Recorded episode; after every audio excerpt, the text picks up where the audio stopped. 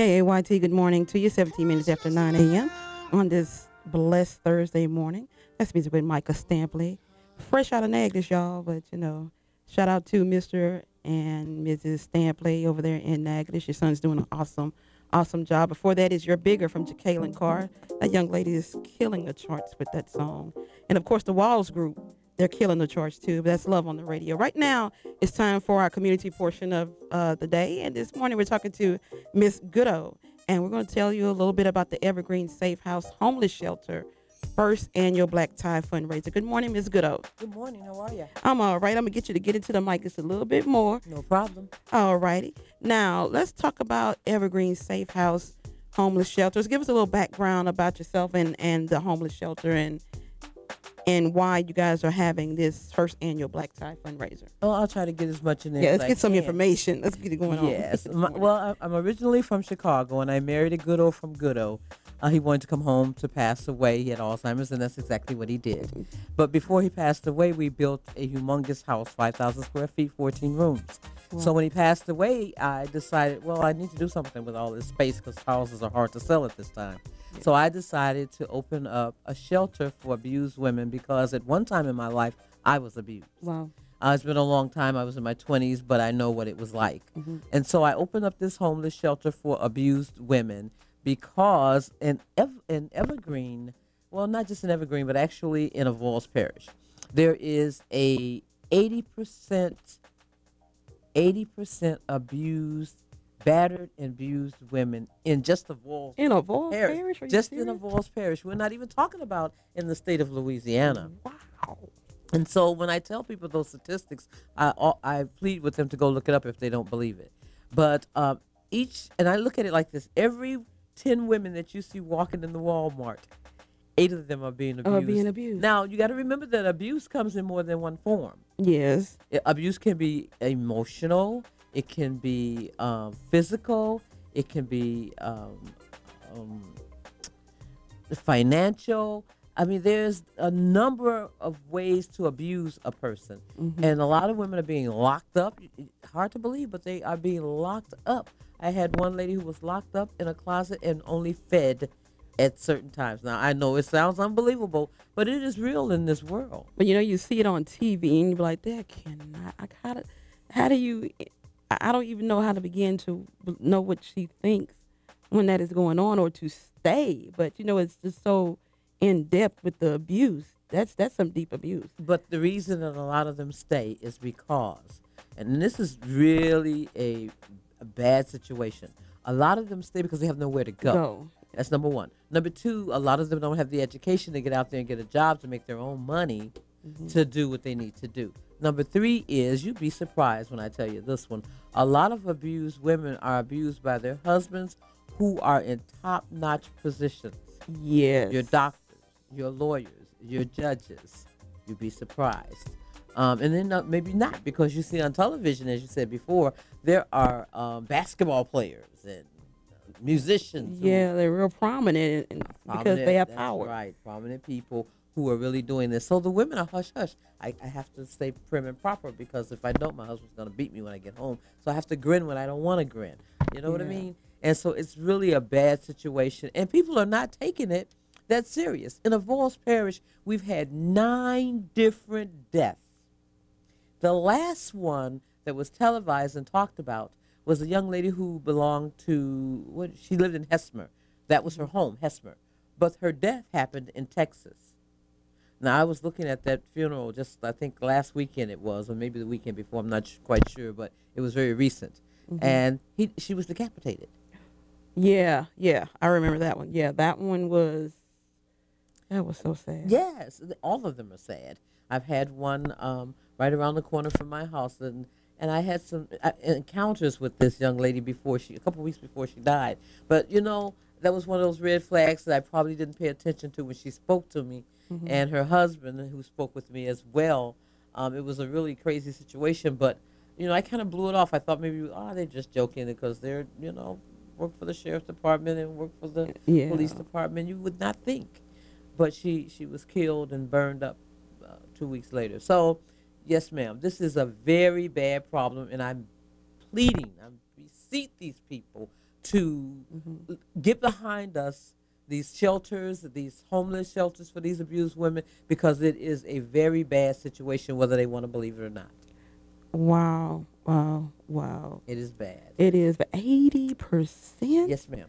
I had no idea. And this is one And of the states. Parish. This is one of the states that they may have the law, and I, and I need to do more investigation on that. But where I come from, the city of Chicago, Mhm. we have what we called a um, we can protect ourselves. So if if a man hits me, I can hit him back, and I won't go to jail.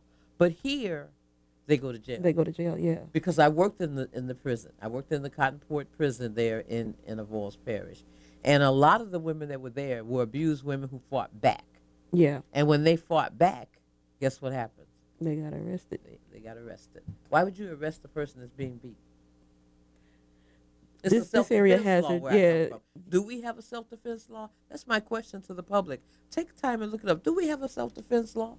And if we do, why is it not being enforced? enforced correctly. Yeah, because it's not. It, there are a lot of women that are being that are fighting back, and unfortunately, sometimes it come to the death of the other person when they're fighting back, and yet they're being locked up. You know, it's crazy. And you know what I tell people? Because I go into some of the meetings in the towns and I use that uh, percentage, and the men, the first thing they do is, oh, no, that's not true. But then I look around, and, I, and I'm not being funny or facetious, but Mhm. I look around at them and I say to myself, because I cannot say it to them, you're probably one of the ones that's doing, doing it. But where are the? Where's the community? Is my question. You know, and where's the churches? Because some of them are sitting there in church being abused, and you, you're preaching, look, stay with your husband. No, don't stay with him. Well, you know what? I hate to put somebody on blast, but I have sent out at least 70 different letters to heads of states about this situation, begging, pleading for help. Oh. Not one, not one of your state representatives have contacted me saying, What can we do to help? Not one. I have sent out over uh, 70 to 80 uh, letters to the different churches in the area. Now, here's big name churches who have, you know, lots and lots and lots of funds, but not Mhm. one of them have contacted us to say, What can I do? Now, shame on you. Yeah, shame. I mean, It could be your sister, it could be your mother, it could be your aunt, it could be your cousin, Could be it your could daughter. be your daughter, yes, that is being abused like this, and nobody cares. And they talk about, oh my God, the deaths when they happen, and then a week later it's forgotten. yeah. I beg you, please take time to even come to the fundraiser. I mean, it's not a to me fifty dollars is not a lot mm-hmm. to to donate to mm-hmm. some woman that um, who's laid up with their eyes shut tight because some man just beat them in their face. So, or, and I'm trying to take care of them. I have to feed them. I have to house them, and I have no no federal funding at this time.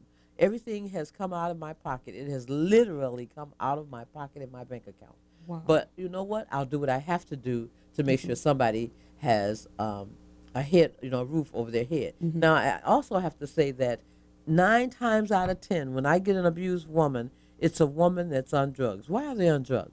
because they're being abused. Because they're being abused They and gotta take these escape. drugs. Yeah, they need an escape. They need to escape with these drugs. But then they have this street mentality. So then I bring them in, and and they're doing any and all kinds. It's game, a lot of game, that they yeah. play, and I, I have to deal with this. I really have to deal with this. But I need to raise funds to move this into a greater facility. Why? So that I can get more programs. I can Mhm. hire more people, more counselors, more doctors. All of these people make a, a group to save one person. Remember what the Bible says: the angels rejoice in one soul being saved. So if I can Mm, save one woman, Yes, and and it's funny that you said that because that was my next question was about um, the house. Do you have the the medical staff or the professional staff that you need in place for to help you and to help the women that come to the facility? no, I do not. What we do is there's three of us who actually run it, and I live there in the facility Mhm. because, of course, I built this house and I turned it into the facility. But I have to go outside to get the help. Now, I've had plenty of people come to me, and I think that this is the thing that, that perturbs, makes me most perturbed, is the fact that you would come to me and say, "Oh, I want to help. I want to help." I've had counselors do this, never show up. Wow. Never. Now, for the first time, I have to say that I have a few people that have actually stood by me and did what they said. And, and I'll give you an example. I have Annie St. Romain from um, Y-Not Stops Mhm. came into me to my office and said, "Look, I want to help. I want to give back to the community. Mm-hmm. Community, wonderful woman." And she did. What I do is I have the girls fill out an application. I call her, and she pulls the application, and she gives them an mm-hmm. interview. Mm-hmm. That's wonderful. They, I'm trying to get them to work. And then I have Mike over here at the Blue Cliff College who says, "Look, if you have someone that wants to go to college, call me up, and I can bring them in and let them go." Yeah. You know, who does that?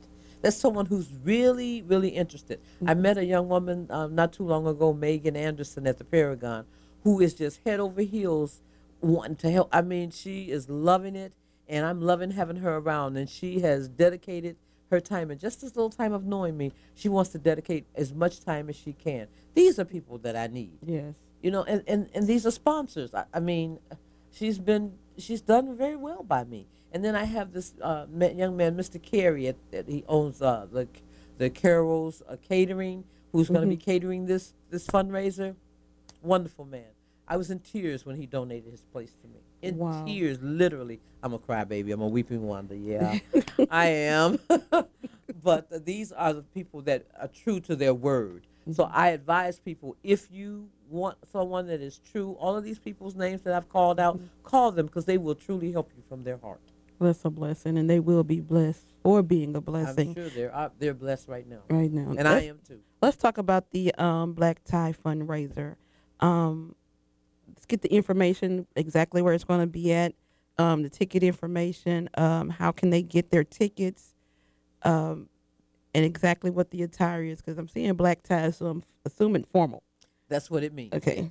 Uh, and of course, when I think about black tie, I have to reiterate that I am not from Louisiana. Yes. So it's a lot of ways I have I don't have down pat, but where I come from, black tie is you dress up in a formal, Mhm. whether it be long or short, it's still a dressy kind of thing. A bow tie if you got them, you know, for men, tuxes, suits, it doesn't matter. And I'm not even worried about the black tie part of it. You just come, Just come. Yeah. you just come, and so it, it it's going to be held in Mansour at the LJ Banquet Hall. And that's going to be October the 1st, and it starts at 7 p.m. It's going to be like a meet and greet at 7 p.m., and then it ends at 11. Um, we have some phenomenal.